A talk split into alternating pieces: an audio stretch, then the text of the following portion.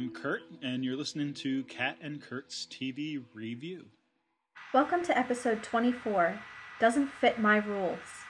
This week we're discussing season 2, episode 9 of Doctor Who, The Satan Pit, and season 2, episode 11 of Buffy, Ted. As always, we suggest you watch the episodes before you listen to the podcast. Also, if you haven't done so already, you may want to listen to our first podcast to get an idea of our methodology. Um, so, the Satan Pit. The Ooh, Satan Pit. Dark and ominous and Satany. Um, yeah, doesn't, so doesn't mince words the title, does it? Kind of tells you pretty much what it's about. Yeah, and that's happened before in other episodes too. Um, yeah, might as well start there since there's a clear pointer that that's kind of what this is all about. Um, but of course, is it Satan? That's kind of the big question of the episode, right? Is Sure. is this meant to be the beast? Like, clearly, the beast says he's the beast, and he seems to have Right. some beastie powers. Mhm. Um, but yeah, is this Satan, or is it something that the idea of Satan grew out of? And we get that whole, um, you know, little sort of ruminating by the doctor about ideas and how ideas can sort of live beyond the thing that they are and, and that kind of thing. hmm Um, and I want to talk more about the doctor right now, but we're going to talk about the beast. So, um, yeah. So, like, I mean, we'd already seen that he can like take over people's will or their Right. uh, whatever. Um, now, with the Ood, I guess we have seen nothing yet to contradict the assertion that the Ood are meant for service.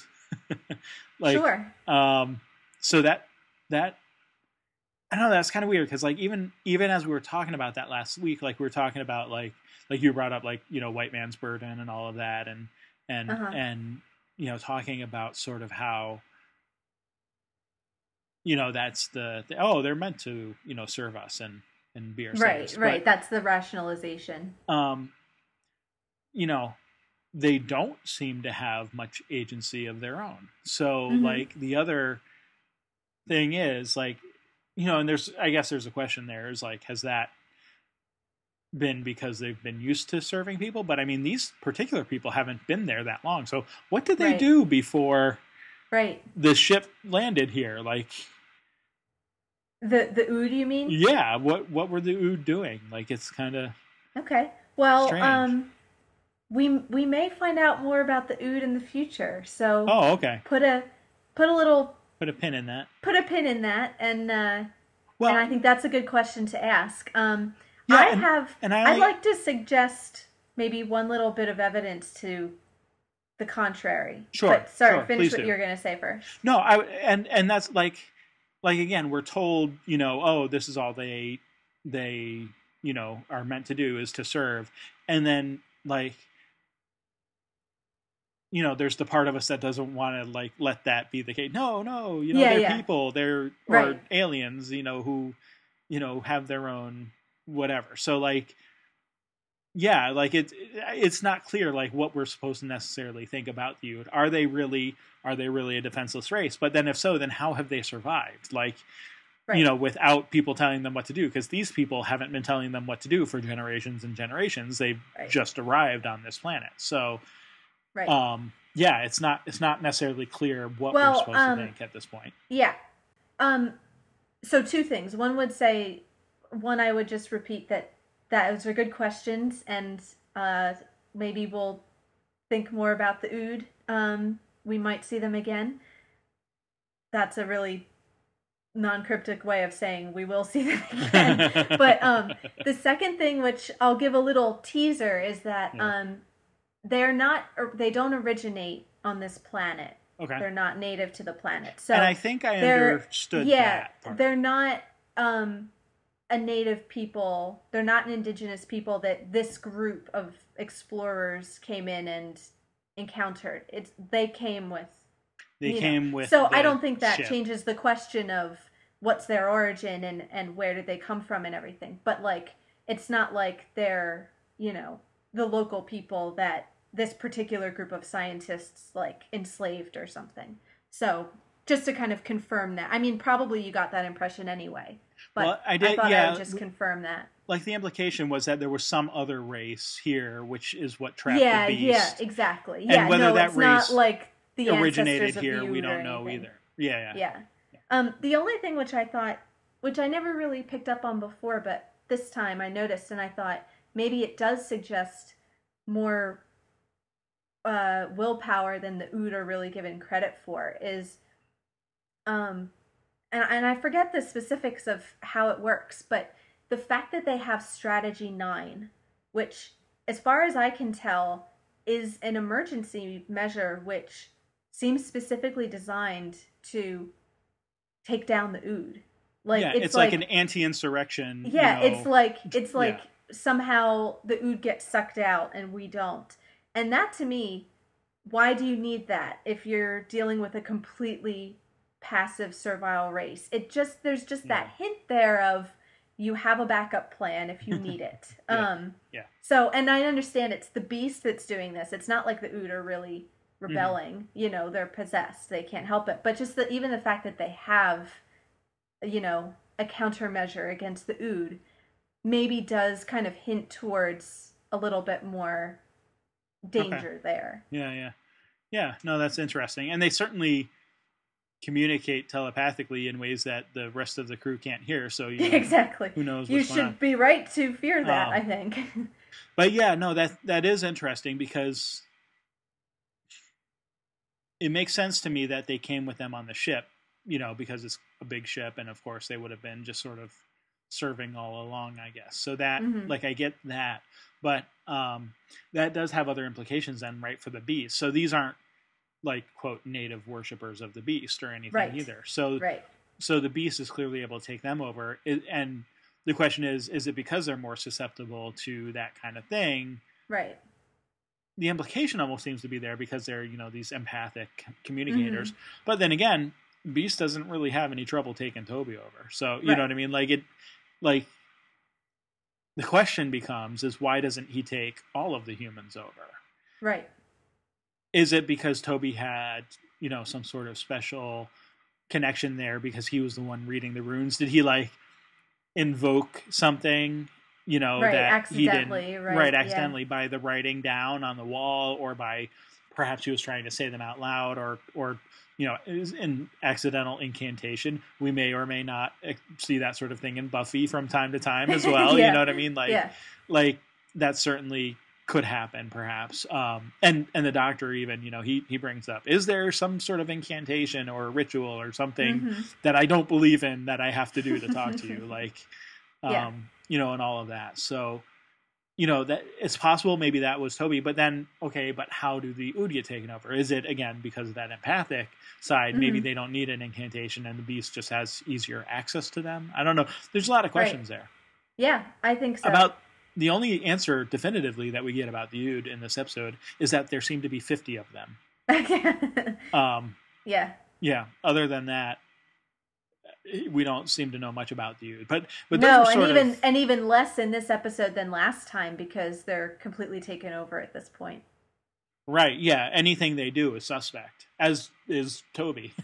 Yeah. um, you know, and I think talking about the Ood and the Beast and Toby sort of all together like kind of makes sense because you're right; they're just all kind of like one person at this point.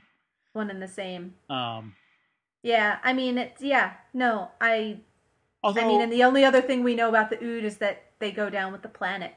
I would And it's You know, this is a- terrible because they didn't do anything. No, they didn't. The doctor kind of has his briefest of moments of regret that he couldn't go back and save them and yep. Then okay, well, moving on. Yeah, not Um, much you can do about it. no, uh, I was gonna say the interesting setup here, of course, is we get the beast, the animal part of the beast, the actual Mhm. physical form, down below, and we get the mental part, which goes into Toby. Yeah. So, like, you almost feel like Toby is the beast at that point. Mm-hmm. um, and that the Ood are more like the beasts, you know, marionettes or something. Like they're Sure. Yeah. they're like extensions of the beast, but not like it's not like the beast has mentally inhabited each and every one of them. They're right. Uh, this is the feeling I get anyway. Like this is Yeah, that, that that, seems that right they're kind of extensions or tools of the beast versus Toby, who is the mental capacity of the beast itself. I would agree. I think that's that's how I read it too. Yeah. Um but then talking about so and I actually was fooled there for a bit with Toby. Like I mean they're you know was sort of dubious like Mm-hmm. um cuz Rose is like you know when she's defending him, right? She's telling Jefferson who seems to think apparently rightly that Toby is still, you know, uh, uh, possessed or whatever. Um, and Rose saves him, which is good, and we would expect her to sort of do that. But um, turns out she's wrong hmm about Toby. Or is she? Like, again, you know, it's that why doesn't the beast take over the other humans? Is there something. Is it literally just a physical thing where Toby is somehow allowed the beast to come in and now he has no control anymore? Or is it, you know, is there some sort of agency that he could exert to not be under that control anymore? I don't know. It's just kind of. Yeah. It's, it's kind of there for, for the questioning. I don't. I yeah, think, and I think that's so much of this episode. That's kind of the point of this episode is to present these questions and not and emphatically not give you answers. Yeah, which is annoying. But I mean, it's annoying, but actually, I do like stories that do that. I don't. I do like answers, but like it's okay to not have answers at times too. You know what I mean? Like, Yeah, and especially like I think it's one thing if I think it's one thing if it's a long exploration of a mythological idea. Like we're kind of doing something similar in Buffy where we're talking about, you know, is, is a vampire in any way still human and what does that Mhm. mean and do they have, right? you know, memory and emotion and and, And it could compassion be- or whatever. Yes, And no, both, or neither. Ness, you know? you're like, both, and we're just gonna tease that out over the seven years of the show. Whereas, you know, I think it's different when, uh, this isn't. I mean, it in some ways it's mythological, but it's also the monster of the week, right? It's like spread out over the two week episode. So, you know, it's not. I don't know that it's. I think not giving answers can be sometimes unsatisfying on a long a long term scale. Whereas, you know, I kind of like that in this one particular case, um, the doctor has to just be satisfied with yeah. wondering all these questions and Yeah. not getting the the neat oh I figured it out and saved the day answer that he normally does. Yeah, and it's yeah, a lot of the ambiguity in this episode is with the doctor and his beliefs and his actions based on those beliefs and how willing he is to have that sort of um, equanimity, which I think I've used that term before to just kind of go on Yeah. and in in light of the fact that there's not much he can do. And I, Um, and I like the fact too that when you start to like flirt with things which are very unsettled in the real world. I mean, now yeah, like in our metaphysical and, metaphysical stuff that like yeah, or even theological. Yeah, yeah, you can't really, you know, in real life we can't agree on what these things are Mhm. and and their reality or even if they are real what exactly does that mean or you know so i i kind of like that it doesn't presume to tell you necessarily what it is or what to think because that's not the way it works like yeah. you know like this is kind of a you know you're you're left to sort of make up your mind and it really doesn't it really doesn't tell you what yeah. what is going You know, on and it's it's funny because I actually I didn't think of this until just now. I didn't think of this while I was watching the episodes. Um, but just the other day, I, I read an interview with um, Chief Justice Antonin Scalia, Mhm. who you know very right wing conservative. Um, did I say Chief Justice Supreme Court Justice? I meant he's not Mhm. the Chief Justice. Um, and it's funny because he was going through and and you know and he has his ideas about how the Constitution should be interpreted and whatever whatever. But then like right in smack in the middle of the interview, he starts talking about like the devil and like his beliefs about the devil being real and like you know all this stuff and and and it was just very strange because one it's like you know that's just not something you typically hear from a supreme court judge you know what right. i mean like in a, in a you know, political discussion, yeah. yeah well and it was i mean and it was a personal one too the kind of you know like it was it was um touched a lot of different topics but you know it was just kind of kind of weird but i think you're right like you know when you start talking about this stuff and and the strangeness doesn't necessarily i mean i grew up in a very evangelical home where you Mhm. know we talked about the devil and angels and and i read all sorts of things growing up about different ideas about how those sorts of things exist but even in circles where you know those sorts of beliefs are prevalent and whatever there's still people who have such different ideas about what they are Sure. um, you know, let alone going beyond that to, you know, circles where there isn't that sort of belief as well, Right. or or even different religions, um, you know, and their Yeah. concepts of evil, um, which we get the discussion between the Doctor and Ida here hmm about what Ida believes and and you know, is there a de- oh, is there a devil in Neo, uh, whatever something Oh, like neoclassics or something. yeah neo class which is an absurd term to begin Yeah. with you know Yeah. um so yeah just like like the whole discussion there of the what do people believe and is there anything and and going back again to kind of how we were talking about like so is this are we meant to think that this thing is the devil or you know or is it really just no it's just an alien being that's super intelligent super strong physically and you know Yeah. burst uh if he bursts out of like his cavern or whatever yes he would be very destructive but supernatural well you know no because it's not quite natural even though it's on an impossible planet Right. um Right. Well, and I mean, one thing that personally I like about this episode, just because of my own inclination, is it it suggests some very Tolkienian ideas. Like Mm. it, it makes me think of the refracted light theory. You know that mhm. You know whether now that doesn't that's not to say that for anyone who doesn't know, you know, Tolkien kind of had these ideas about mythology, and even though he was a believing Catholic, um, still finding truth with a capital T in, you know, pagan and secular mythology because of this idea that truth sort of will out and it will make itself be known and present, you know, in in the world. So, you know, the Norse pagans didn't know Christ, but you know, you get the story of Balder, which evokes Christ, because hmm. if Christ is true, then that's going to have reverberations throughout the world. So that's why you get, from his point of view, you get these sort of repeated ideas and themes, even though they may not all, that doesn't mean all people necessarily believe the same thing in a dogmatic way. So, Right. you know, so, and that's kind of exactly what they talk about is, you know, with the beast. Is this the devil? Is it a devil? Is it just an alien?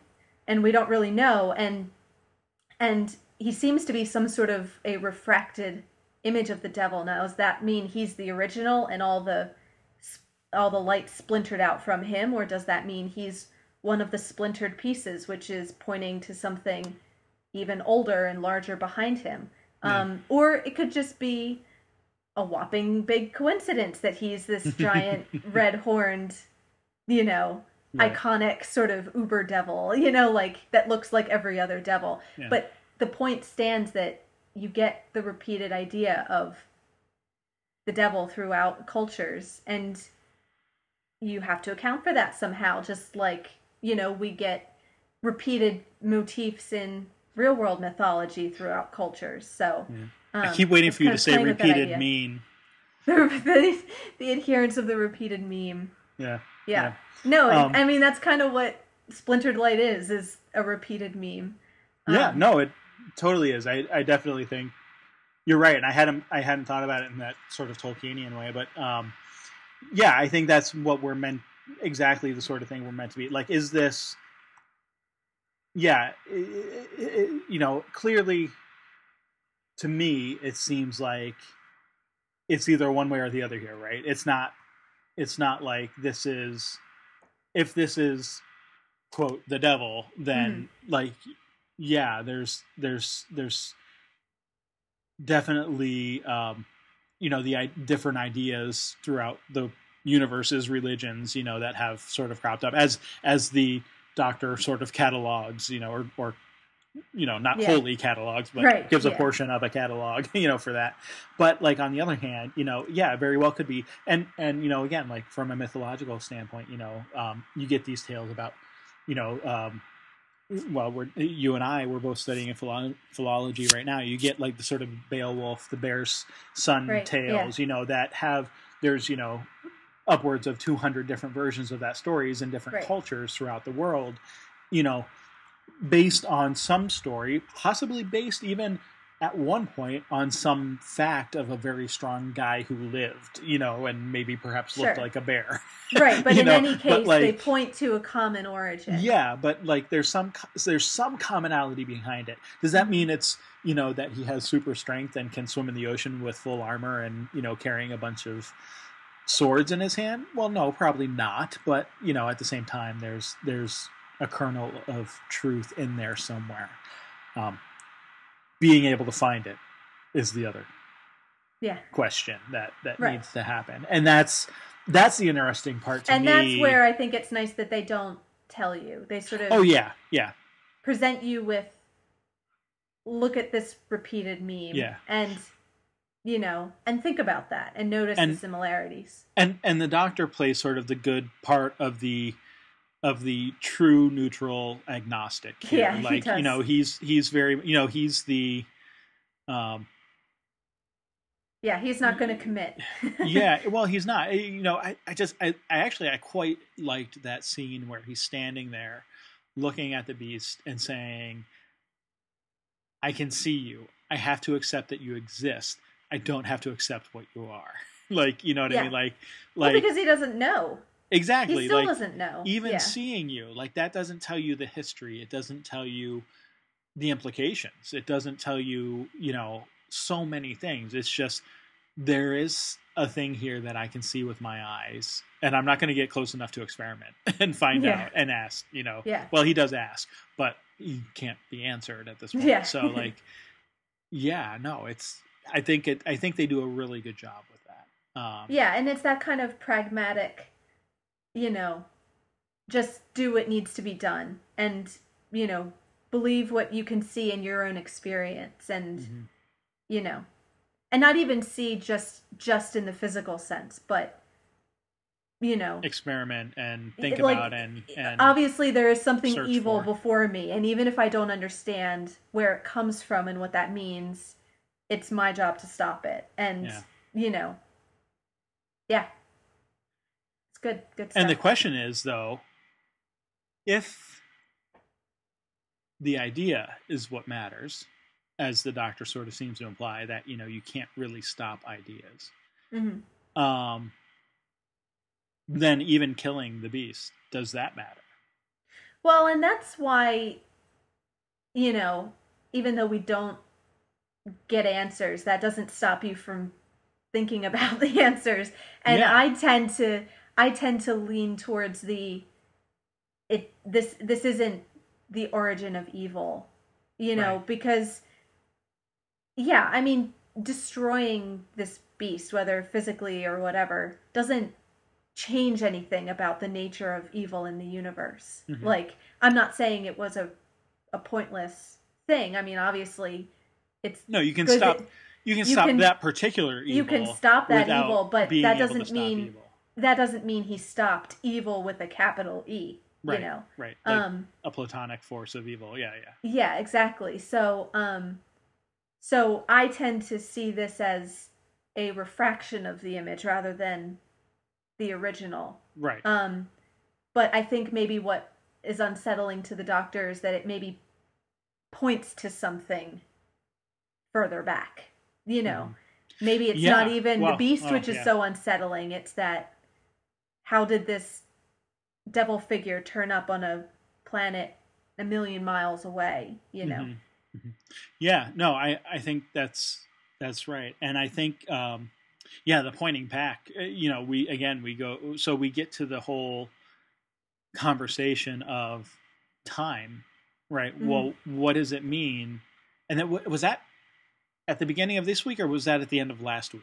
Yeah, Where- beginning of this week, the Okay. before time, and Yeah, what does it mean when you say before time? Like, how can you have before time?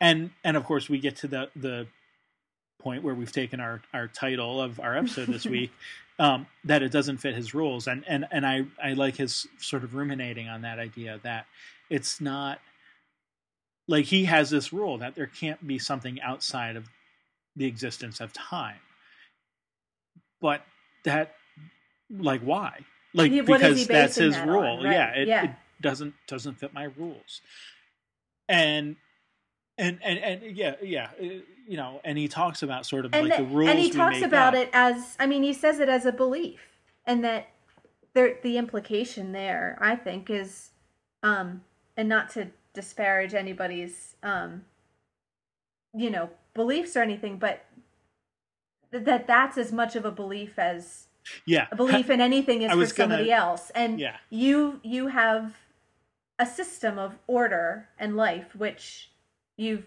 sort of imposed and you know he's not willing to Mhm. um Mhm. to see anything Oh, outside of that you know Um, yeah that, that's a very that's a very interesting point it's funny i'm going to bring up another article i read just this week um, and as we're recording this we're in the middle of this whole shutdown of the us government i don't Mm. i don't know if that'll end by the time this actually posts or not hopefully but hopefully um, that's in the past by the time I know, this, right? this But- airs but as this article that I was reading the other day um, was it, it wasn't it, it it was from a libertarian blog that I follow, but like the, the article itself was from um, the perspective of you know sort of people embedding regardless of what the ideology is is, is these people who embed themselves in ideologies. And and the guy was basically sort of trying to make an argument of you know how do we get past you know relying on ideology and whatever? And you know first thing we need to do is to not have an ideology. And i'm like is that even possible?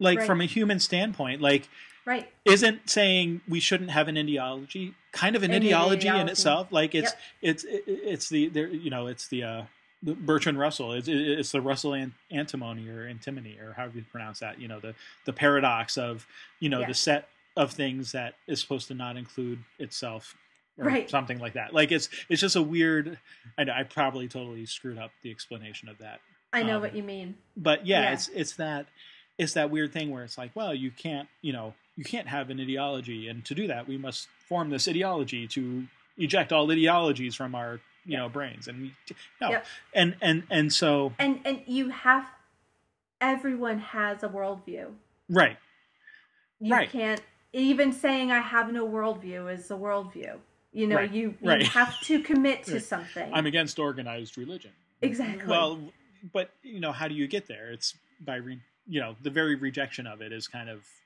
yeah.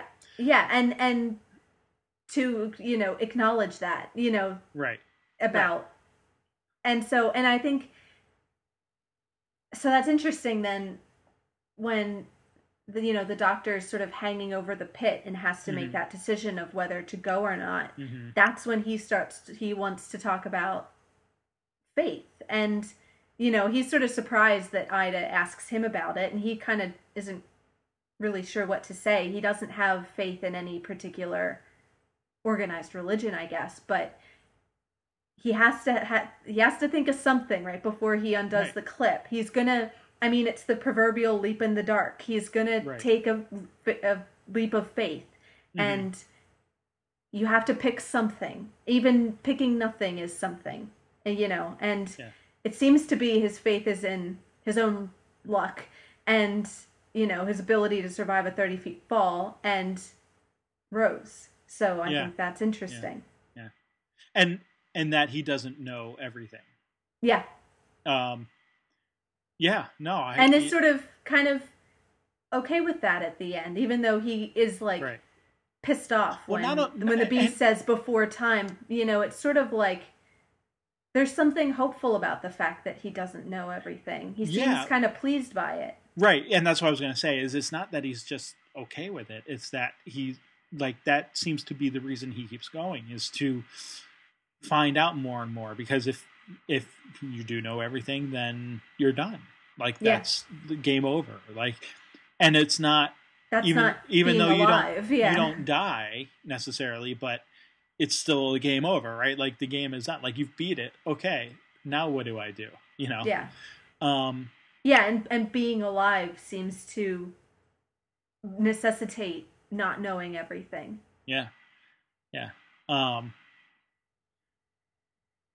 Yeah. So I wow. Uh, we've kind of skipped like all over. I'm trying to like figure out what in my notes we haven't really hit yet, but um, I think that sort of segues into even just sort of the talk that that goes on about humanity being um, the one to just you know the ones to just go out and look stuff up, right? I mean, that, those are Yeah. the things. Like, and he and it's funny because he he acknowledges that about himself, like, oh, Mhm. uh, you know, if I didn't, eh, you know, I wouldn't. Like I want to keep going because the day I know everything is the Mhm. day that like I want to die, kind of thing. But Yeah. like at the same time, he he both praises and sort of admonishes that in humanity, um, Yeah.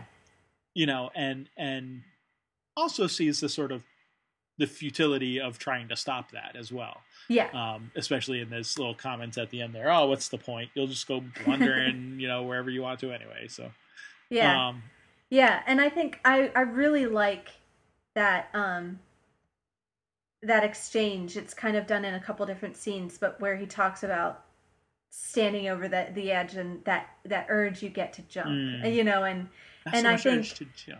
yeah, and and the discussion that they have about what what is that? Is that now do we explain that biologically? Do we say that that's our genetic memory of being primates or interesting because I think the doctor is agnostic leaning towards the scientific, you know, Mhm. like that that's sort of his bent, but he doesn't take the biological route. He says he seems to me to talk about original sin that it's not the urge to jump because you know Yeah. that's your body telling Oh, you yeah. to jump it's the urge to fall and in a in an episode called the satan pit i think the fall is a significant Oh, yeah.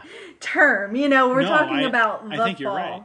Yeah, no, Um, I think you're absolutely right. I, I and I totally got that sort of double entendre there. yeah And in in his use of the word to fall. I think there's there's definitely that implication that it's you're exploring, but it's also this is like this was the temptation that he Mhm. earlier resisted was to go down, and we, you know, for the first time ever, I'm gonna retreat. Yeah You know, and and it's like it was and again was that the last episode or was it this one? I, I I'm getting him like mixed up where exactly things ended, but uh, um, that's this one yeah and and so he he, he says that but then he ends up going down mm-hmm. and not only going down but overriding ida's Mm-hmm. desire and decision for her to go down he's like yeah your plan's great except i'm doing it because i want to not Yeah. you well and and also because you know i mean i think there's a, a matter of ability there too. Like i Yeah. that probably goes into it. But let's be honest it's because he wants to. Yeah he, like he really wants to know what's really down wants to do yeah. Um Yeah, and he's talking about the the itch, which is go down, go down, go down, go down, go oh down. yeah you know. yeah yeah. Yeah yeah that was great. Um but we and, and we also and i mentioned ida just a minute ago uh, you know we we also get from her you know the sort of chagrin she feels when she realizes i mean yeah you know she's gonna die down there or whatever but what she really like she says that you know i wanted to discover things and here i am Mm-hmm. you know, it's like, well, here I, I've discovered things, but you almost get the sense that she's not upset because because she discovered things and now is going to die. She's upset because she can't go on discovering things. Yeah. Like that's the, that that's the implication that I get anyway. Like in that sentence, like yeah, I mean, she doesn't want to die, but it's not like, oh, well, now I'm pissed because I came down here and now I'm going to die. It's Right. oh, now I'm pissed because now I can't keep going. I can't keep looking for new things to discover. Right. Um, Right. And Zach kind of says something similar as there's a lot of irony in that as they're falling in, he goes, he's trying to kind of find the silver lining, he doesn't really succeed when he's like, hey, first humans to fall inside a black hole. That's history. But you know, it's like he's kind of yeah, like, but who's ever going to know about it? Anyway, this is right? like, like, not you know, the achievement is spoiled a little bit, you know, and uh, Mhm. yeah, and you get that as that sense that like, and especially like coming from the doctor, like he's praising, you know, that thing about oh humans, you know that you flew all the way in here, look at what we did, it's amazing, and that's true, but also, you know, they're they're getting themselves almost killed doing it, you know that there is that and some not almost some do yeah die, some definitely, so. so, yeah, Yeah. so there's kind of that that seems to the urge to jump if we call it or the urge Mm-hmm. to fall seems to be both what makes humanity amazing and unique and also what uh gets it into trouble time Mhm. and time again yeah um anyway we're kind of uh coming down to the last few minutes, minutes. here um do we have more to say about the doctor and rose like their Well, characters I, I, aside I was going like, to say we haven't stuff? talked a lot about Rose, really, um, and I do want to talk about her a little bit because um, I'm well, and I mean I we could probably do a whole episode just on the Doctor in this in this episode because I've got yeah. I've got I do have a lot of notes here that we didn't touch fully on, but um, you mentioned before like his belief in Rose and and that, it's interesting to me that he says um, when he's getting ready to to go down or whatever he's you know oh if you talk to Rose just tell her tell her oh she knows. Mm. like wait a minute no tell her what? Tell her what? What are you gonna tell her? Um but yeah no i mean so he- just say it yeah.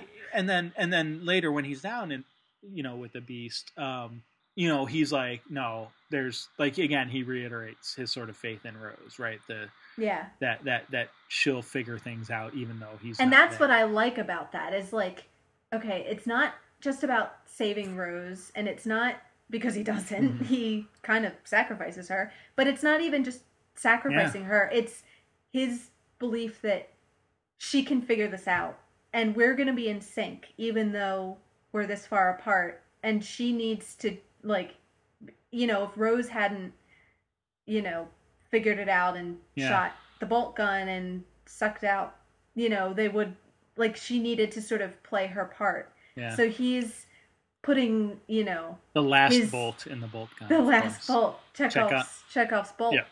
so uh sorry we almost said that like at exactly the same time. Yeah. Um anyway. um so yeah that's what i like about that is that like it's not just a because we've seen that before. I mean we've seen the doctor have to decide do i save the world but lose you. You know we've had that Mhm, dilemma mhm, before. But mhm. this time it's uh i'm gonna go for it because she's gonna take care of it. And if i throw the ball she's gonna catch it on the other end. So there's like a real trust and synchronicity there which is nice i think. Hmm Yeah, definitely. Um, the and but what's interesting too, of course, is that from Rose's perspective, she takes over well before the Doctor even states Right, his faith in her. Like, exactly yeah like she's you know she's the one motivating everyone else, and it's Yeah. you definitely see her stepping into that role. And and I, you know, earlier I was actually thinking I almost thought, oh, it's because you know the the Doctor kind of taught her how to do this stuff, but I would say it's not that. It's more like he awakened in her, hmm you know, something that she already had. It's it's more Sure. like, you know, she has seen the doctor because I don't think there's anything like thinking back. There's nothing that he's ever explicitly like he's never been like didactic with her. You know, like oh, this is blah blah blah blah blah. yeah We've seen her fumble around. Like I- I'm thinking in the Christmas special. You know, again we Mhm. saw her before the alien using words that she's heard the doctor use yeah and totally gets called out on it. Like yeah at that point, like, and not to say that she hasn't learned stuff from the doctor. Certainly, she does. She learns those words, just per se. But it's right it's more it's more figuring out what's the right way for her from her perspective. yeah That you know, which isn't something that can be taught. It's only something that in observing how the doctor handles her himself, she can sort of apply to her own situation and and figure out how to sort of get people to themselves be agents, right? It's Yeah. it, you know, and again, it's not like she's running around. She's not running up to Zach's control booth and saying, "No, no, no, press this button here." right it right like i was gonna say like is she learning by example but not exactly because that's what he would do would be to take over the technology and whereas she obviously doesn't can't do that and doesn't even try it's more about right, and she doesn't know the technology, so it would be kind of no. useless for her to do that. No, exactly. So it's you're right. Like it's more on her own terms, and it's more about uh, motivating other people, Right. and you know, being brave enough to kind of whip them into shape. She's really the one who's responsible for getting the others out safely because Mhm. she's sort of you know we kind of talked about Danny. There's not much to say about him because I guess he kind of comes up with the way to defeat the Ood, but only because Rose keeps pushing him to do that, and then yeah, yeah. and then he kind of complains his way through the ventilator shaft. Like he doesn't really do much, you know. Whereas it's no, it's Rose really telling them, get going, get thinking, you know, right. following the doctor's lead, which is to think your way out of it. So Right, right.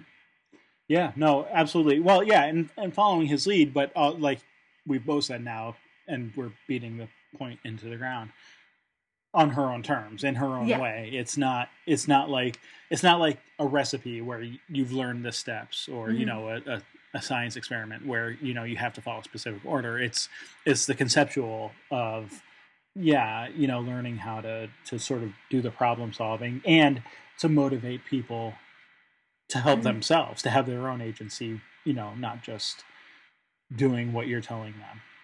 yeah, Um, which, of course, is uh, stark contrast again to the Ood, who hmm have this um, either from the humans or from the beast, uh, you know, just sort of have this passivity that uh, we sort of probably shouldn't like.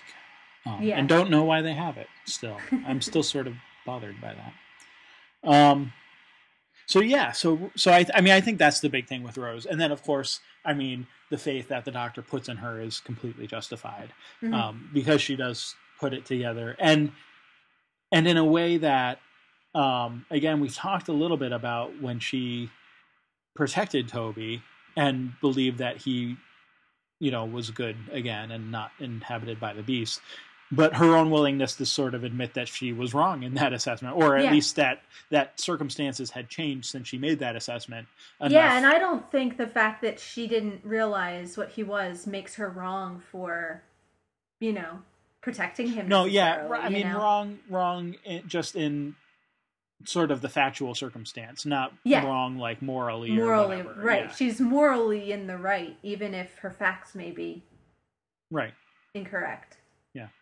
um so yeah. So no i th- i mean uh, long way from where she started out when she first hopped into the tardis. I mean yeah. uh definitely definitely uh some good stuff going on there. And and yeah a long way from for the doctor too.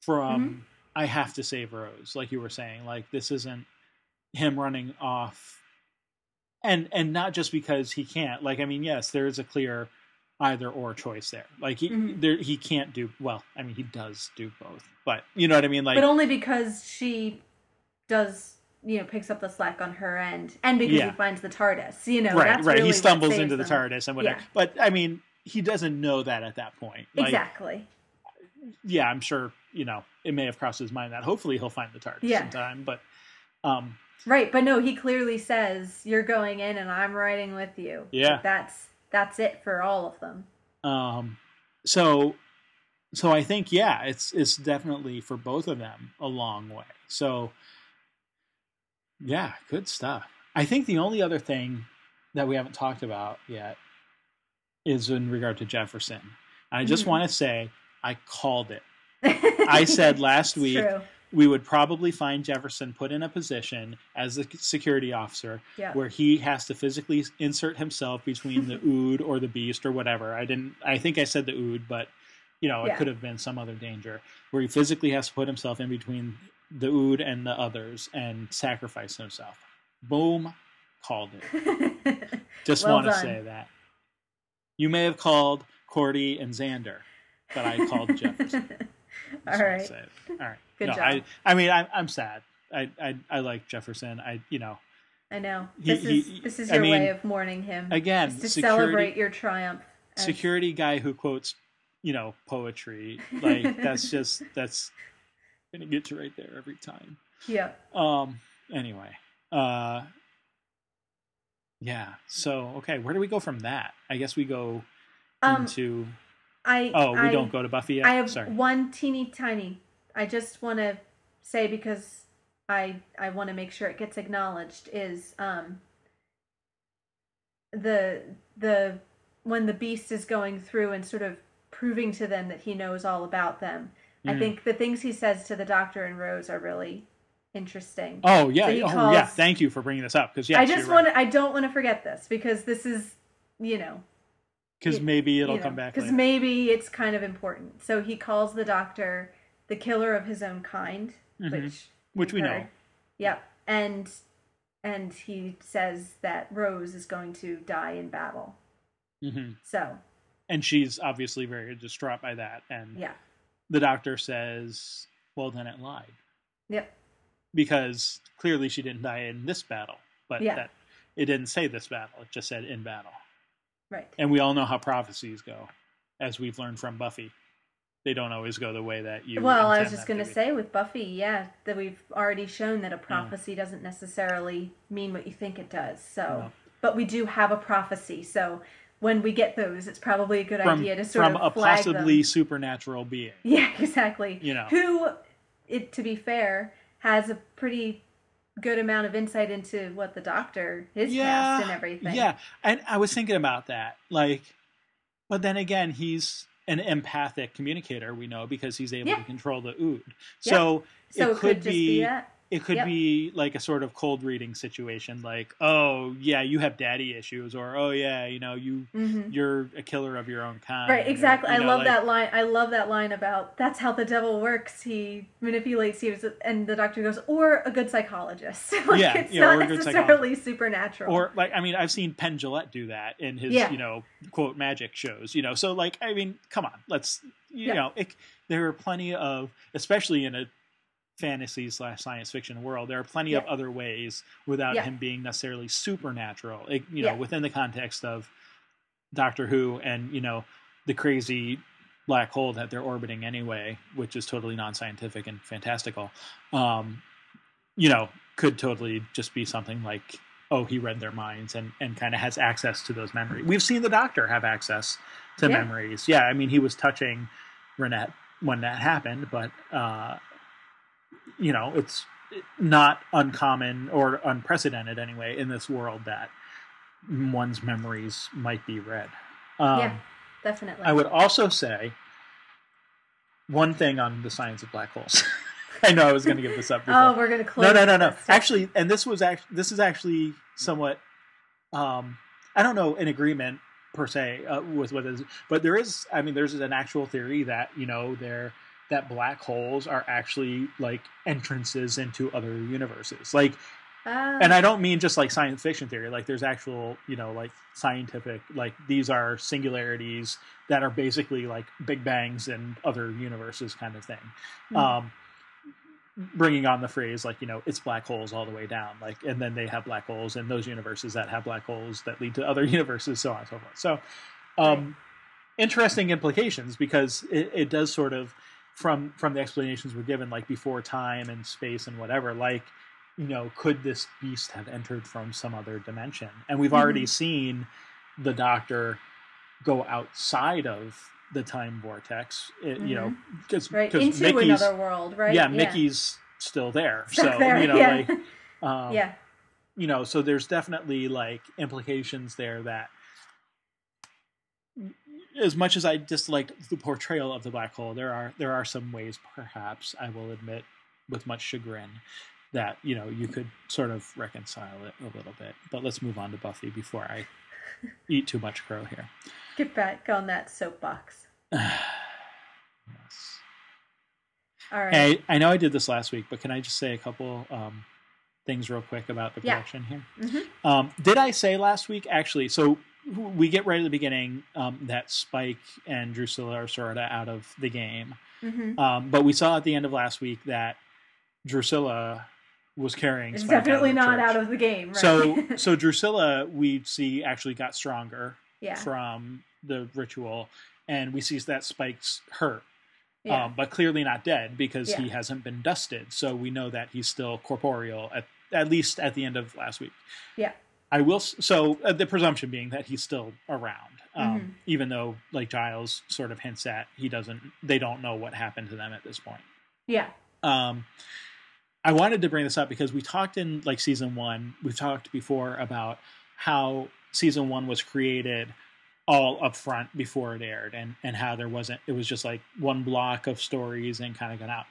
This was actually um, the first sort of recorded time that we know of where there's a major event that was changed in response to fan feedback hmm originally Joss was going to have Spike die there, and so it would just be Drusilla kind of finishing out the season. Um, and and people love Spike, understandably so. I love Yeah, Spike. I think he's a great villain, and and so he. Uh, you know, this is kind of the first instance where we see where we have had that sort of early feedback from earlier in the season coming to affect how the story gets told. So I, I just thought that was kind of cool. I wanted to point that out. Um, also, we're at that point where this episode brings us to halfway through the first season, Mhm. um, and and or sorry, halfway through the second season, and and so um, like the first season, most mo- the first half of the second season pretty much aired back to back weeks. There was one week that they skipped in October. Um, I think they actually skipped the week so that like the Halloween episode, which we just saw um, not too long ago, could actually air like around the on like whatever the closest you know day Okay. that it Yeah, would yeah, air yeah. towards Halloween right to the um, holiday. so but otherwise um yeah it's been back to back to back. So it's it's you know again we sort of get that um, similar feel to what we're doing here where people were just kind of watching it every week um, hmm like we're doing now. So just want to sort of acknowledge those two things. And then and then after this episode there actually was on the in the original airing there was a month. So this this episode aired right at the beginning of december and then the next episode um, that we'll look at next week. We're not taking off a month but the next we episode don't have that to we'll take be a looking hiatus. at thank goodness. um, didn't air until the new year, until like the middle of January. So okay. uh, just sort of from a timing perspective, this that's why I think you kind of get more of a monster of the week sort of thing here versus Mm-hmm. a, a, larger mythology. And then when we come back, same kind of thing. It's like another monster of the weekish uh, sort of event rather Right, than to kinda ease you back immediately in, yeah. yeah, yeah. So uh, anyway, just for that setup, where do you want to begin? Um, well, I think I'd just like to spend most of our time talking about the domestic situation in this episode and all Seems the all the interplay between Buffy and Joyce and Joyce and Ted, um, Yeah. who kind of inserts himself into their Mm, into their family. yeah. Um, so that was interesting. I mean, I kind of like how, in retrospect, makes um the fact that we kind of mentioned that Joyce hasn't been around as much this season. Like, Yep. I mean, last week. I know, they- and it it was so hard for me not to say, "Oh, we'll see some." yeah, yeah. No, it's like well, last week they said like, oh, she's away in L.A. for some art show or something, and then even before that, um, she she just hasn't been as much of a presence. So, looking retrospectively, you kind of get the idea that we know why she's she's been busy with this new boyfriend. So, um, yeah, and yeah, we don't know exactly when they met, of course. But no, yeah, but Yeah. and and and maybe that doesn't. I mean, I'm sure the the trip to LA was a reference to that. I mean, that doesn't necessarily mean that's why she hasn't been in the show much, but you can kind of read that into it that this is something she's been pursuing and dragging her heels, let's say, with actually telling Buffy about it. Yeah. Um, because they seem to have been together for a while. Um, a little while, A Yeah. little while, Yeah, so- yeah. And again, we don't know exactly, but yeah, the she he, she didn't meet him last week i don't think you Right, know you get right. that sense that this is something that she's maybe been putting off for a little bit um, and kind of wondering how to tell Buffy about it. So mm-hmm.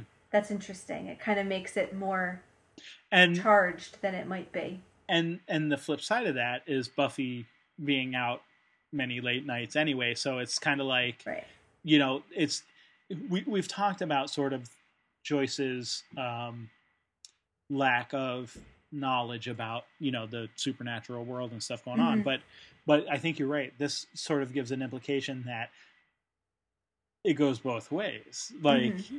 buffy's totally ignorant about the world that joyce is living that in. joyce is like so yeah. The, yeah. you know it's it it does kind of give a nice little twist to that idea yeah, and, and, and insight into um both sides of the coin so yeah yeah um and I'll just say I think John Ritter knocked it out of the park. I think yeah. he was really great. Um, he does a great job in this. Episode, great job, he? like, uh, just the right kind of, um, too perfect, kind of annoyingly nice, you know, yeah, mom's and, boyfriend type guy, like, but the, then threatening mm. really, really threatening when he starts like showing those other. I mean, he's kind of threatening to begin with, just because he's so, you know, nice by the book that you do get that Stepfordish like mm-hmm. he's too nice to be really nice. There must be something else going on.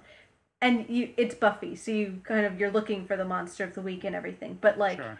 you know, right? And the name of the episode is Ted. Is so, Ted? You know, so all yeah angles point to him. But but, yeah. but I kind of like that like you know, it's not really until that last act that you get the reveal that he actually is a monster. That they really play with this idea of, you know, his monstrousness isn't necessarily just that he turns out to be a robot. It's that, you know, it could be something which is very human and very, you know, you don't necessarily have to look past something that a person is capable of, which is, you know, extremely controlling and abusive and misogynistic and like and like a really scary guy to have like yeah yeah i mean just i don't know i think those scenes where he confronts her over golf and in, is like lurking in her room those are all like oh creepy. really, really creepy, but not because he's a robot. Creepy because he's a scary man. like yeah. He that's scary no matter what. Yeah. Yeah, absolutely. And and there's so there's a couple of recurring motifs too, but it's it's also the idea of that he's only revealing that to Buffy. Yeah. Like why is it why yeah. is that? Like, there's something even like more nefarious about the fact that he only acts that way towards her. Yeah. And it's, I mean, on the one hand, is it because she suspects he's not that there's something off about him? Like, I don't think she ever really does suspect that he isn't human until she stabs his arm and sees that he's right. Like, like I don't. Yeah, I think I, you're right. I, I think I don't get the sense that she that she thinks of him as a monster monster a monstrous yeah. human yes but yeah. but whatever and but it's also like part of the i think uh, suspense or terror or whatever of this episode isn't just what he does but it's the fact that nobody seems to believe her mm-hmm. her friends you know i mean xander is all about ted willow is reluctantly helpful for her, right? You, know, she's like, "Well, are you going to help me?" Well, of course I'm going to help you. Yeah, she kind Willow of and she whatever, kind of indulges her. Like she doesn't believe her, but she'll yeah. indulge her because she's her friend and she is asking yeah. for help. Yeah, but you don't get the sense that she's really like. And even just know. before that, Willow's complaining, or not complaining, but arguing against Buffy's complaining is yeah. is kind of you know about like well you know maybe like making excuses for Ted and stuff, and that's yeah. and I and, think and that's, Angel too. Angel, Angel says too. the same thing. Yeah. yeah. so she's got everyone on the other side of um, the fence. And then there's the sort of the parallel to that when she quote kills Ted and gets mm-hmm. taken downtown to the precinct and is you know uh, has the detective and he does his little, you know, like sly, like looking at her cheek. Well, it doesn't look Mhm. like he hit you very hard, you know. And it's, Yeah.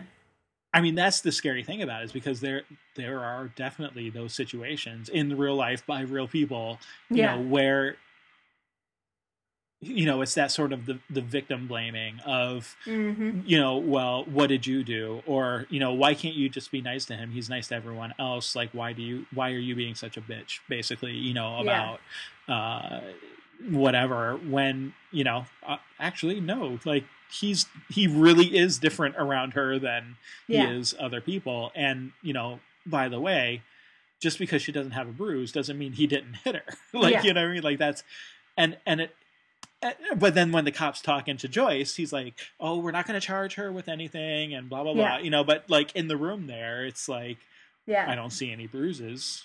Right. Uh, Like, well, and that's what? a nice that's a nice parallel because the cop is different around Buffy than Yeah, he is around right, Joyce. exactly. Like that's another parallel to to Ted is you know Mhm. this you know authority figure who intimidates you privately and then kind of smooths it over with everybody else. Um, so y- Yeah. you know, mom mom isn't in there hearing how she's kind of being really bullied into he's asking her leading questions like right. it's not just tell me what happened it's you know it's this kind of so so has he hit you before Mhm. so was that today so that wasn't today so he hasn't hit you before like he's telling Right. her and she's Right. having to constantly say no no like right, and try you're to not step listening back and explain. Yeah. her- yeah, you know and which he can do because it's just the two of them right. you Right. know and there's nobody else to see it Yeah, yeah, which is really interesting from like a Fourth Amendment perspective because she's still a, a minor here. right So I'm just saying, Yeah. like that was probably not good. yeah Um, yeah but yeah, and I think the real the real stinger is Joyce. yes, You know, yeah. I, she I was just gonna out go and there. she comes out and you know because the other she's saying she's not really giving as much. I guess she does with Willow. She says like he threatened me and stuff, but like it, it- she's kind of more with them trying to convince them that I have a bad feeling. Whereas Mhm. with Joyce, she comes out and says he threatened me. He said he was going to slap me. Mhm. And Joyce just flat out denies it. He did no such thing. He didn't do that, you know. right. And her counter evidence is not only did he not do that, but it was your fault. You were cheating. right, right, yeah, exactly. so whatever he said, A, he didn't say anything, and B, you deserved it. So it's like yeah, which is contrary, but yeah, Yeah. yeah, exactly. No, and I think that's right, and and, and that's what that's what gets me every time I watch this episode Yeah. is just that that feeling that nobody believes you that there really is something going on here, um, and it's attributed to oh you you know oh you don't like it because you have issues, you know Yeah. you have separation issues. And like that whole like the she's like well he's not my father. Like why would you know like why would like that's not you know an issue here. But you know oh it's it's your fault. You're seeing But- but shadows even- and you're you're yeah. And then even Buffy what makes it even scarier then is that she starts to believe those things that Mhm. like he was a person and I killed him like or Yeah. like even when she says to Xander like because then Xander is trying to figure out what kind of monster he was Right. because obviously Buffy can't kill a human being that's not Right. possible and Right. and Buffy has to say no I pushed him down the stairs and as far as I'm concerned or as far as she knows at that point he was a human being so yeah she has to as much of a jerk and whatever it was Yeah. he was like and so she's now believing some of that stuff about herself of what kind of Mm. person am I and putting and accepting that blame onto herself Yeah. even though she knows he did threaten her Which- and he did hit her yeah.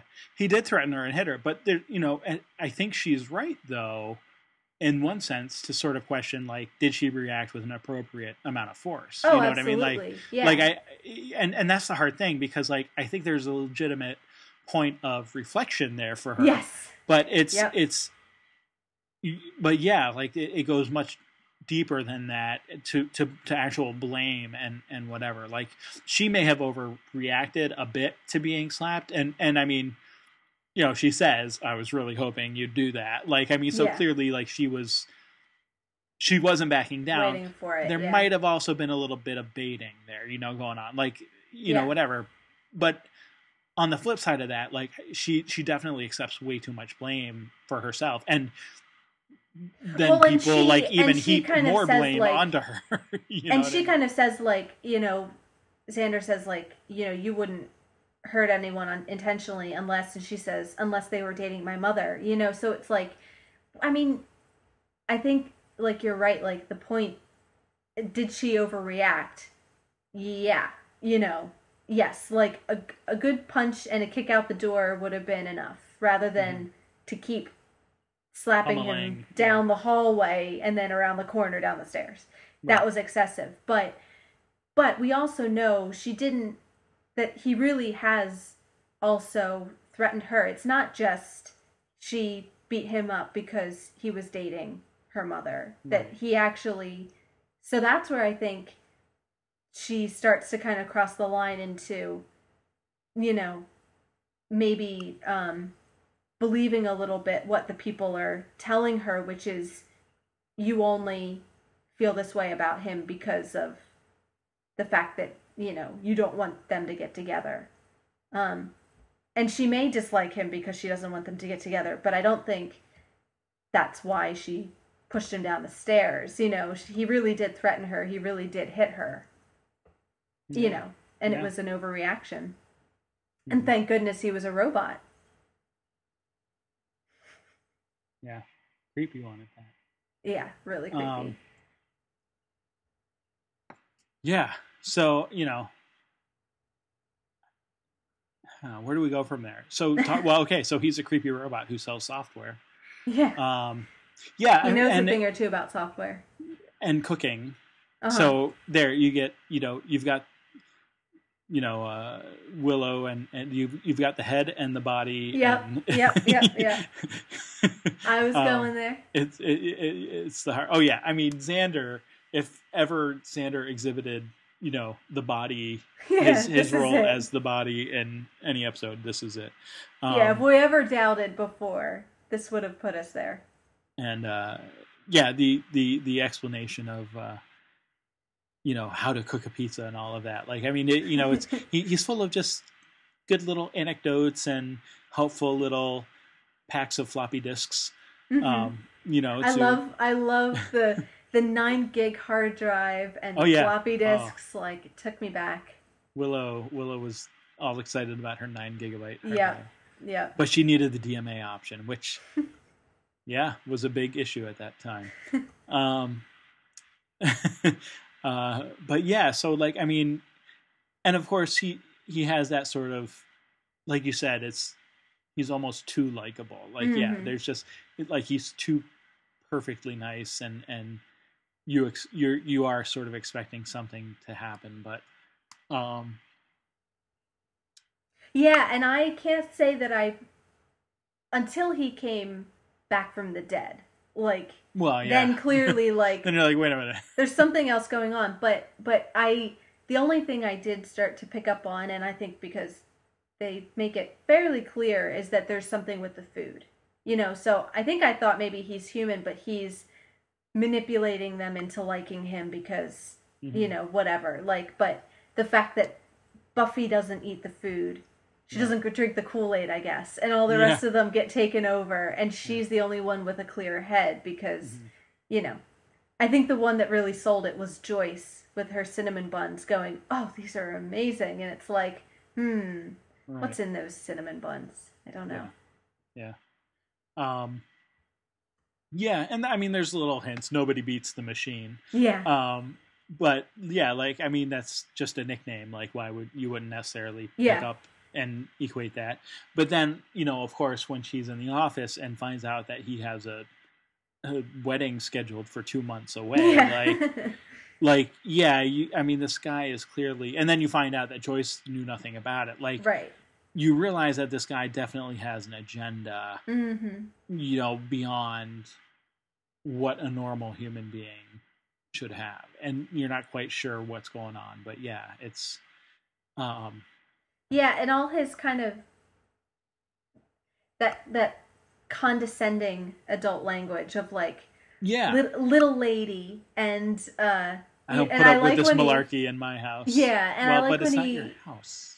Well, and that's what makes um when he sort of says like, "Do you want me to slap that smart ass face?" Like to hear that kind of you know crude language come out of the guy who probably uses euphemisms for everything. You know, like Right. it's little lady. Everything's very like nice and polite and you know politically Polite. correct and Polite, but like you said, condescending. Yeah. Yeah. It's, it's, Yeah. it's- Um, Yeah. that's what makes that moment really shocking. And then I, the one that makes me really laugh is when he comes back from the dead and he goes, "You killed me. Do we have something to say about that? Are we sorry?" yeah. Yeah. No, that was hilarious. like that's how parents talk to kids, but usually not about having been killed. And not to high school age kids. exactly. Like yeah. it's like he had well, and and yeah, and once we learn he's a robot, it's like yeah, he clearly has this like child rearing program like im- Yeah. implanted in him, but it's not suitable for the age that he's dealing with. yeah. Um, and of course, you know Buffy's super strong too, so there's that as you know. Well, and there's something just silly about that Um, um that type of language anyway. Like yeah, well, there there is, like and to to say to a kid, you know, are we sorry? Like and and we've talked about it being condescending and talked about it kind of being like euphemistic or whatever. But there's also the implied threat behind it. yeah. You know what I mean? Like there, there's that. Do you have something to say about it? And if you Mhm. don't, like you need to, maybe Yeah. you're going to get spanked if you don't, Yeah, or yeah. or your face slapped or whatever. Like yeah, I mean, no, he- this he- is like punishment he- for he- what he you've gives- done. Yeah. he gives the literal threat too. But like even just sort of the using, the usage of that language itself Mm-hmm. is is itself you know kind of threatening. So yeah, definitely. um yeah it's it's it's again just sort of adds another level of like the creepiness to it because he's treating her as though she is his daughter Yeah. and no and Yeah. yeah, and his oh man his little like endearments or or terms of endearment and Mhm. stuff like joycey and sweetheart and Yeah. and little lady you mentioned yeah like um and then there's that one moment where in the library as xander's eating the cookie and oh what what does he say to willow he uses like a similar type of term of endearment to willow like little buddy or something. yeah little buddy yeah yeah, i think that yeah. might be it like it's like yeah not quite Yeah. like I- mean at least the ones that like ted uses are like actual ones but like he with willow it's like Yeah.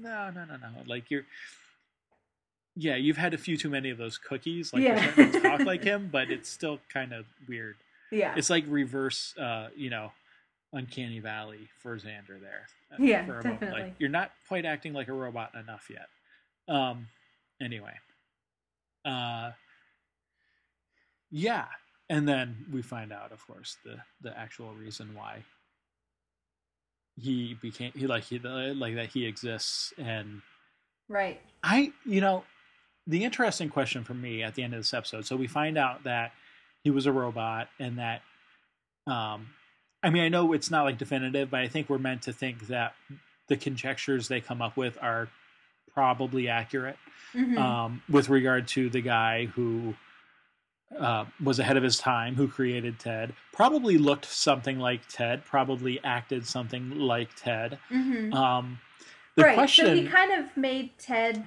made himself into Ted. Is that what we're I mean, meant to understand? I think that's it, and and s- and yeah, I think so.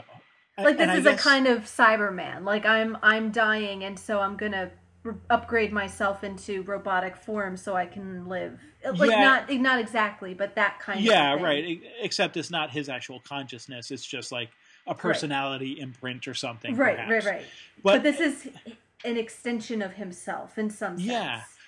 right, that's my implication, and and so that like his wife, who would presumably still be around, like perhaps like wouldn't notice the difference, kind of thing. Like Right. she would be, oh, I still have my teddy bear around or whatever. Um.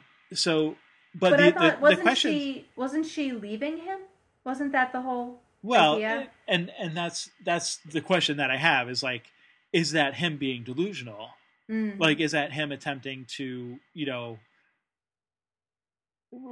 continue living in some world that doesn't exist, you know, outside right. of like his own mind, or or or was he completely was it him trying to make a better version of himself and you know he's failing in life so like he's going to create a robot that will do a better job and whatever like we don't really know the motivations that he right. had like yeah. i mean again beyond the sort of conjecture that yeah, yeah. that we hear um at the end there so like it could have been this guy was just trying to be a nice guy and uh-huh. you know was trying to create something good or better or whatever could be he was totally nefarious and knew exactly what Ted was going to be like and programmed him that way. Like, or it could have been a malfunction that happened after the guy programmed him. Right. Maybe you know.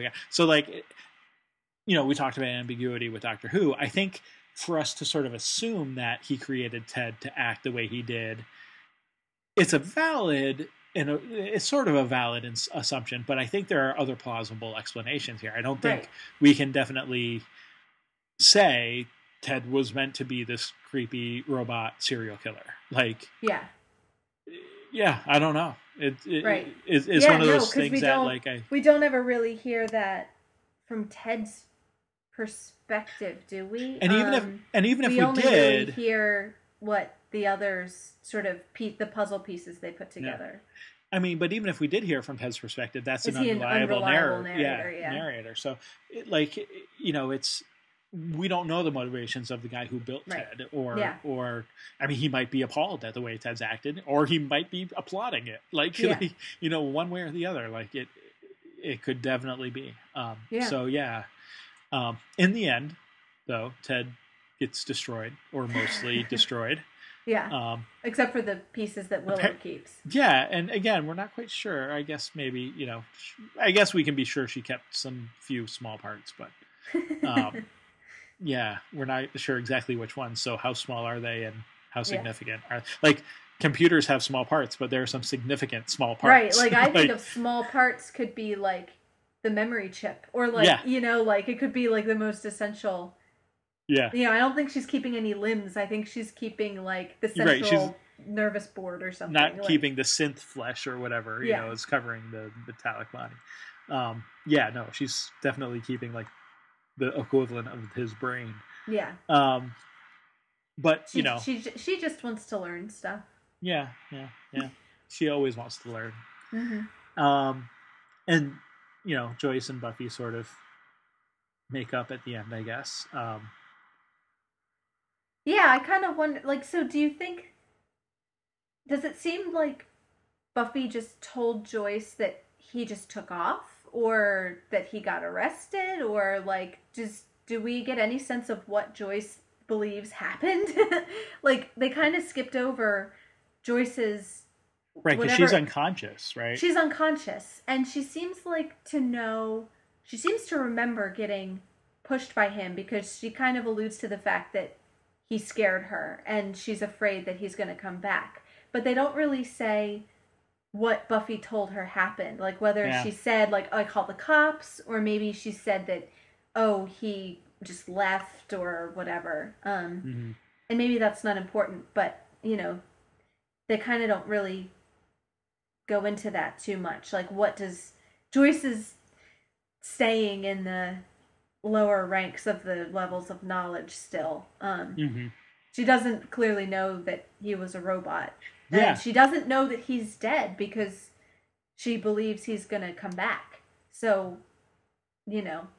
Yeah. It's interesting. I, I don't have a good answer for that because that's actually, I didn't really even ever pick up on that. Like the fact that she just doesn't have that closure, that same closure that we see everyone else have. So yeah, and I mean, I get the sense that Buffy told her something. Like there yeah, clo- no. we just don't know what it was. Right, and that's why I mean, like we don't see the closure. Yeah. Like she, she does seem to have some kind of closure because they're like the whole "you want to run a movie tonight," yeah, you know, yeah. yeah. oh, nothing with horror or romance or men, yeah, um, really limits your movies. But yeah, uh, it sure does. The the so yeah, so the implication is there that like she's been told something. I think you're right, but I don't I don't know offhand what that might be. So that's a mm-hmm. that's an intriguing question. Um but yeah, but they do sort of reconcile there at the end, um, hmm which is nice. Yay for them. Nothing bad will ever happen to them again. I'm ready for Joyce to.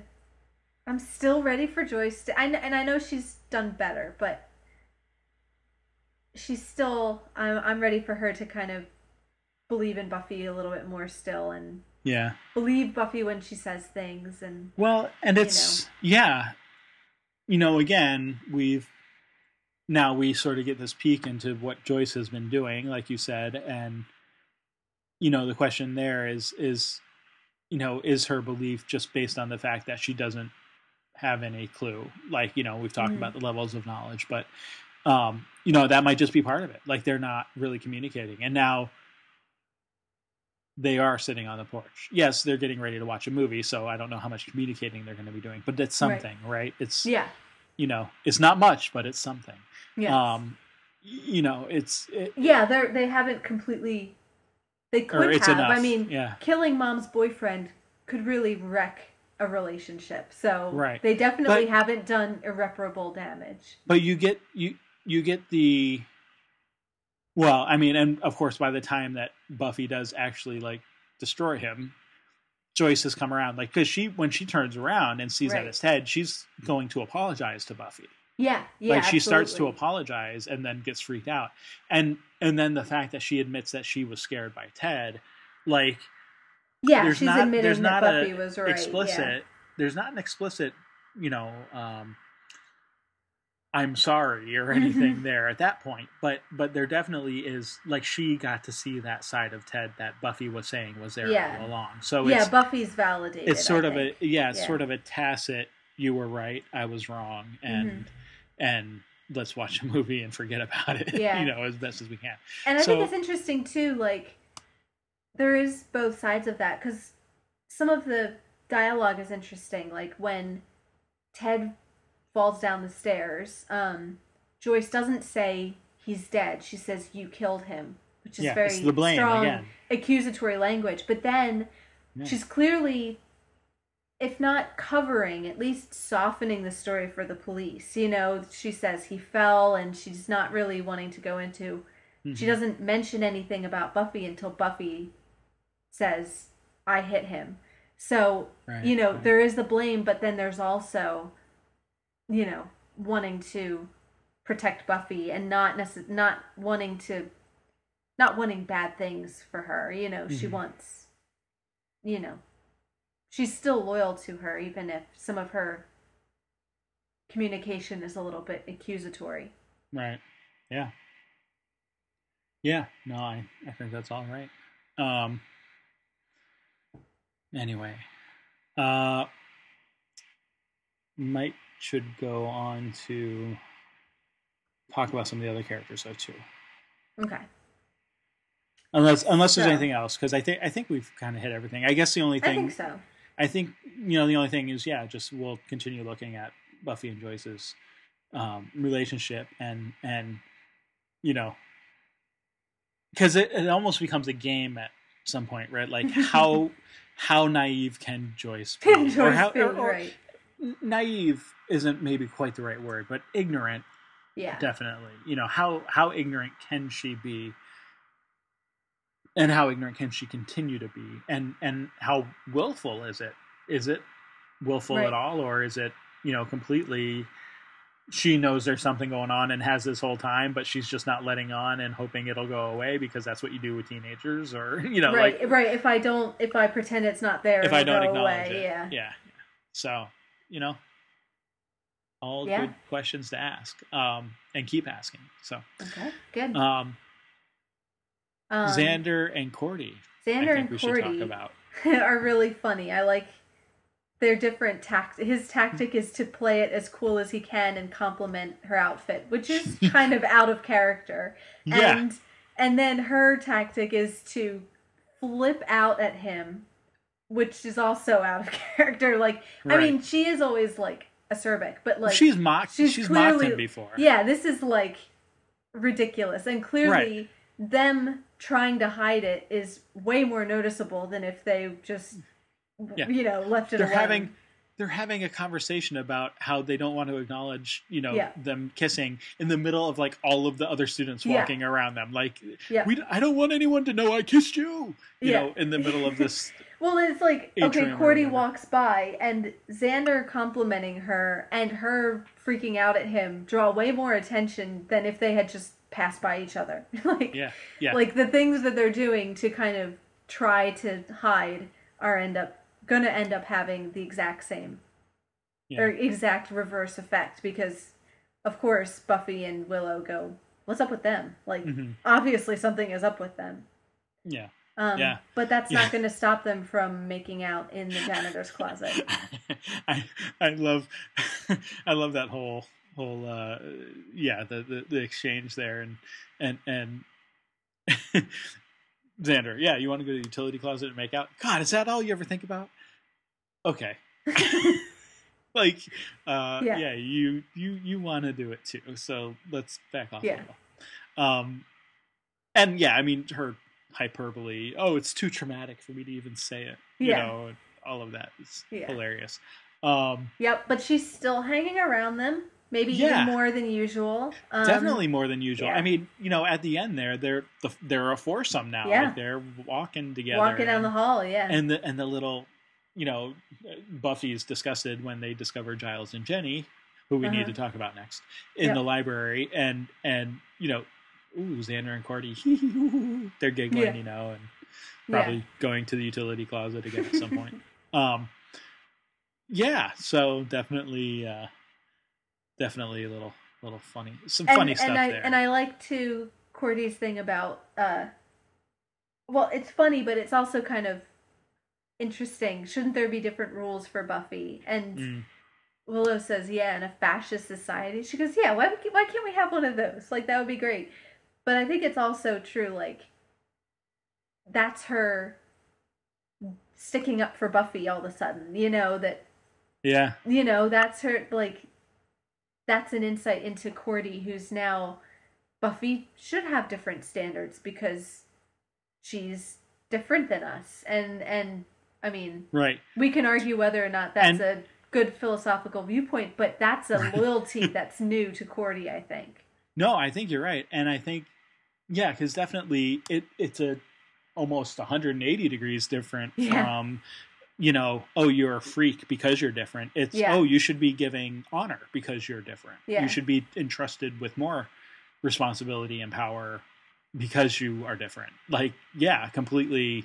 Right and especially cordy who can be so self-centered that different usually means worse than less than me whereas now different Yeah. means better than me and with different standards Yeah. you know Um, and she sort of offers to help Giles. yeah You know, she speaks up and is like, "Well, if you need it, no, no, you guys stay Yep. here." Like, yep yeah she absolutely does um, yeah. So, I mean, is that Xander's effect on her? Is it her own sort of subconscious, like, yeah, what's going on? It's hard to tell. I hmm don't know. Um,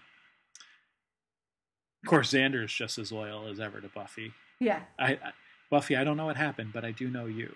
You know, he says, which is a great, great little Mhm. testimonial there. Um, but yeah, no, I I think definitely in that way, for whatever reason, whether it's Xander's influence of loyalty towards Buffy or if it's just Cordelia sort of getting a new perspective, um, and even I mean, because we've seen before, even you know, what about Giles? I care about Giles. What can I do to help? Like, Yeah. you know, you know, she's intimated that before, but like it, yeah, I think you're right. I think it's definitely strong. yeah i would at least at the very least say that it's the groups of the the group's influence you know Mhm. Maybe also specifically xander but um but at the very least i think for whatever reason she secretly or not so secretly wants to be part Yeah. of the scooby gang just like xander was talking about um, right. Well, and and when's the last time we've seen any of her friends? They, you know, the the, the like gang Harmony. this season yeah not yeah, Harmony and, and the rest of them that she used to hang around with. Not that's not to say we won't ever see them again, yeah but it's it's like whenever we see her now anyway i mean the implication is she still hangs out with them because like even in this episode she's like well i'm not telling my friends and uh, xander Yeah. i'm not telling my friends but Right. Right. but Um, even we've even seen her reference the fact that her friends aren't even necessarily really her friends. Like she has a crowd, right right right but right but they're not people that she really is Yeah. emotionally that close with from what Right. she's said. Um so yeah, it's kind of like yeah, she probably has someone to hang out with during the day and to go to the bronze with, but that doesn't necessarily make them better friends than these guys, you know. right no she's clearly getting something from the scooby gang that Yeah. she's not getting elsewhere like Yeah. that just given the amount of time that she's spending with them so Yeah. um yeah no you're right because i and i had momentarily forgotten about that whole conversation she has with buffy like just because i'm popular doesn't mean i'm alone it, Yeah. you know it's i can be surrounded by people and still be lonely like Yeah. that has nothing to do with it Mhm. um but anyway so We- yeah good good well I, I would just say you know hey yeah so we we mentioned briefly before about you know whether cordy and xander were whether that was a one-time thing Mhm. obviously it's not No. no, yeah. it's still it's still ongoing. Yeah. Um, you know, and and and we kind of said that like if it had just been the one kiss in the basement under traumatic circumstances, Yeah. that'd be one thing. The fact that they kissed at the end of the episode last time as well, that's something else altogether. And and we're starting to see that it's, you know, the the, the quality of the feelings they had for each other may be up for, uh, you know, some sort of analysis, but Mhm. There's clearly feelings that they have for each other. Like there's there's strong feelings it seems that they have for each other, whether it's repulsion or you know attraction. It's like Yeah. still in that like ambiguous phase, like not Yeah. quite sure what's going on. But there's you know it seems to be a little of both, and and it's kind of funny to watch. yeah. Um, and Giles and Jenny. Giles and Jenny, who are back, uh, yes. back together by the end. Yeah. Um, yeah, yay. Um, I, I, think didn't it's really mean to hilarious make that dog she, eyes. Yeah, it's like even when he's trying not like the fact that he's trying not to be pathetic is even more pathetic you know yeah. That's sort of like Cordy trying to be casual comes off way more snarky than usual. Like, yeah yeah, Giles trying to be, you know, not stuffy is way stuffier. yeah Um, and I think it's hilarious that she shot him with the crossbow. Mm-hmm. chekhov's crossbow Chekhov's crossbow. oh chekhov's cra- cast iron did we mention that yet Oh yeah, the skillet, right? the the the, yeah. the, the the cast iron skillet that yeah, yeah. comes back to All sorts of callbacks happening. uh, yeah no um, um, and his line about it being bandaged under layers of tweed. yes stronger than kevlar Oh, so funny. Yeah, no, that's that's great. I mean, it's yeah. That, I mean, there's some slapstick there. Also, also Yeah. a little you know metaphor there with with you know Giles. Uh, well, imagine how I must feel now that I put you in danger again. You know, and of course Giles is actually the one who gets hurt at Jenny's hand, and Yeah. you have to wonder like. Maybe there was a subconscious trigger pull in that Uh-huh. instance. Like maybe, maybe it was a little, you know. I, I wouldn't say that. I, I don't a little think slip Jenny. of the finger there. I, I don't think Jenny would ever intentionally want to hurt Giles, but there, No, there but there is been. that sense that they're kind of even. like Yeah, it's like okay, Yeah. yeah, like like we can get back to where we were. we've leveled the playing field a little bit now.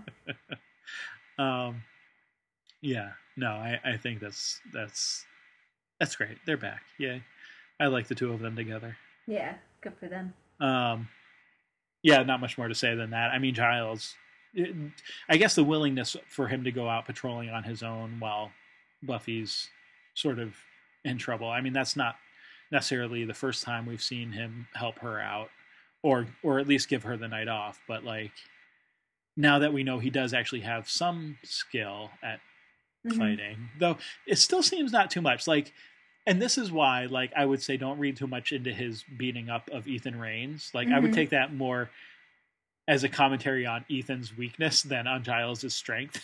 Mhm. um, but you know, because like he struggles pretty hard with that vampire here, and Yeah. yeah, he does he does dust him in the end. So you know, good for him. But it's like I don't think we're meant to think that like Giles is some secret ninja or anything. So it's Right, and that's more why the thing with Ethan surprised me because I think that is the portrait we've got of him is yeah, Yeah. he can kind of get into a tussle if he has to, but he's not some um some like other than knowing a few rudimentary things, he's not some skilled Yeah. fighter. So he has yeah. a book knowledge about Yeah. a lot of stuff. Like he could describe what you know a mace is and how you're supposed to use it, but Mhm. the actual like in the field, you know, practical application of such fighting techniques would, for the most part, be beyond him at this point. So, Yeah. Yeah. Yep. um, but anyway, well that's so That's good. If if it takes getting accidentally shot with a crossbow to get them back together, then that's a You're good okay with thing. I think I'm okay you- with you're that. okay with Giles being physically hurt as long as it restores their emotional I think connection. I think it was a net gain. Okay, all right, good enough. And and I Willow, think we, he's happy with that too. So so we just have to acknowledge too we don't we, we don't see Oz anywhere here, but the presumption is that they're probably still getting along in their hmm respective ways. So we'll just assume that for now. Okay, Um, sounds yeah. good. so Buffy's the only one who's well, and by the end of the episode, Joyce is again, but Buffy's the only one sort of. Oh no, she has Angel. Duh, what She am I saying? Angel. What am I saying? Never mind. So they're all kind of hooking up. Yeah, she's Joyce kind of. Nursing Angel back to health from right. his ordeal with the ritual and the torture and all that. Indeed. Did you have anything to say about? That? I know you weren't sure how to take that, but Well- I don't know if there's if that's even I mean, worth so going here- into. here's here's the thing I would say is I don't like definitely in this world. Um, so, in case you're not aware, there have been other shows about vampires and movies and mythologies with vampires in them since the show. I know it's surprising that that that, that would be the case, but uh, no, I I guess I would say here is that uh, a couple things just about one. It seemed like I was super annoyed by how weak Angel seemed when he was trapped in that when you know remember when like Kendrick trapped him in the cage there and you had the sun slowly like making its way across the room and Yeah. and all of that. Like he wasn't ever like actually touched by the sun. He had just like sort of got near him right. and and that and yet he seemed like super weak at that point. Um you know, now like you mentioned the ritual and stuff, like yeah, that drained blood after him and out of him, I mean, and we don't know how long after the fact this is. I don't think anyone says like I, you can sort of rule of thumb generally assume that you know a week has passed because Mhm. the last episode was aired a week ago. Right.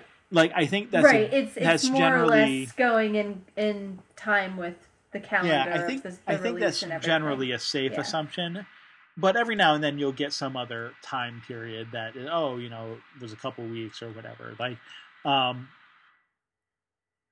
and actually Jenny just does say that she managed to go for three weeks without being put in mortal danger. So if we sort of assume that the Halloween episode, or no, the yeah. one the one after the Halloween episode. uh, no, it was two after the Halloween episodes. Okay. Uh, it was the Dark Age, right? So Yeah. it was, um, yeah, it was a couple after the Halloween episode. It, I just remember they were in the Halloween shop. I'm like picturing it, and that Right, was right, why I was saying Halloween.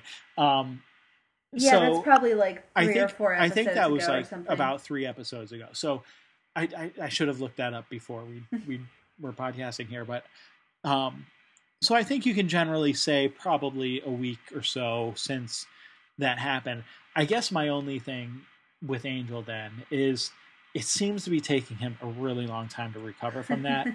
Um, but at the same time, like vampires in the Whedonverse here are not like vampires, say, in True Blood, where you like suck a little blood out of someone and you heal immediately necessarily. Like, um, but Yeah, I do, I do tend to think and- I do tend to think that as we go on in the series, and we and we can keep an eye on this because this is just sort of me remembering. I, I you know I could be wrong about this, but Mhm. um, as we go along the series, I do tend to think that vampires do heal a bit faster than it sort of seems like Angel is healing here. Now, Okay.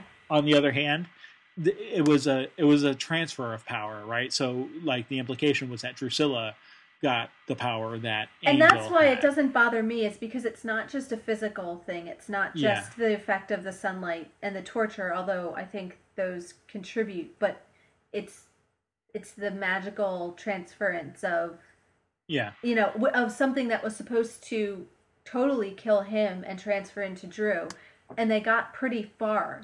yeah. You know, you it's like maybe an 80-20 or a 90-10. yeah, like Buffy kind of got to him in the nick of time. So, so that doesn't bother me so much because I feel like there's cause for that in the Mhm. the logic of the story, I guess. Like Yeah, now, if he got hurt and was spending weeks recovering, that might seem a little bit more ridiculous. But because Yeah. it's more of a magical thing, and it Mhm. had to do with like not just physical things, but like his own power and strength and and know, his his position as her sire, and yeah that kind of thing. yeah that like yeah. that he gave a significant amount to her, and so it's taking him a while to sort of and and that could very well be the case. I guess that was just sort of my takeaway was like, hmm, I think like later in the series, this sort of thing doesn't quite That doesn't take as happen, long to recover. But right honestly, I can't remember any another other sce- another scenario quite like that one. So right right that's not to say there aren't any. I'm just I'm like Right, so maybe rapidly doesn't trying to think of And I mean, and I mean, we've seen Drusilla, who was sort of chronically ill, so we know Mhm. that vampires can suffer And- from. we saw Spike is hurt at this point, Yeah. so we'll, uh, you know, I guess we can compare it to that as well and see Yeah. sort of. And his was a pretty physical one. Like he got Yeah. beat up a lot, and then an organ fell on him. Like Yes, you know what I mean? Like Yeah. th- it wasn't the same sort of like psychic transfer yeah, uh, like Drusilla. So I guess we can sort of compare with that as well. right. Um, but anyway, right. So we'll I think we're- eye on that. we're we're at time. All right. Unfortunately, I feel like we could probably book on for another hour, but we won't. and well, anyway, we'll we'll be back next week Good. We'll meet next week. talking after after the month long break for Buffy. And uh, No. we're coming up on the end of a season here. last few episodes, aren't we? For uh, Doctor Who, Four episodes left. four episodes. Four okay, in so not quite as close. Yeah. So not like the, quite, but the the the last stretch here, the last third. yeah. Mm-hmm. So, uh, yeah, it'll be interesting to see uh, what's yet to come. Mm-hmm. All right. Well, thank you all for listening. We'll we'll talk to you next week. See ya.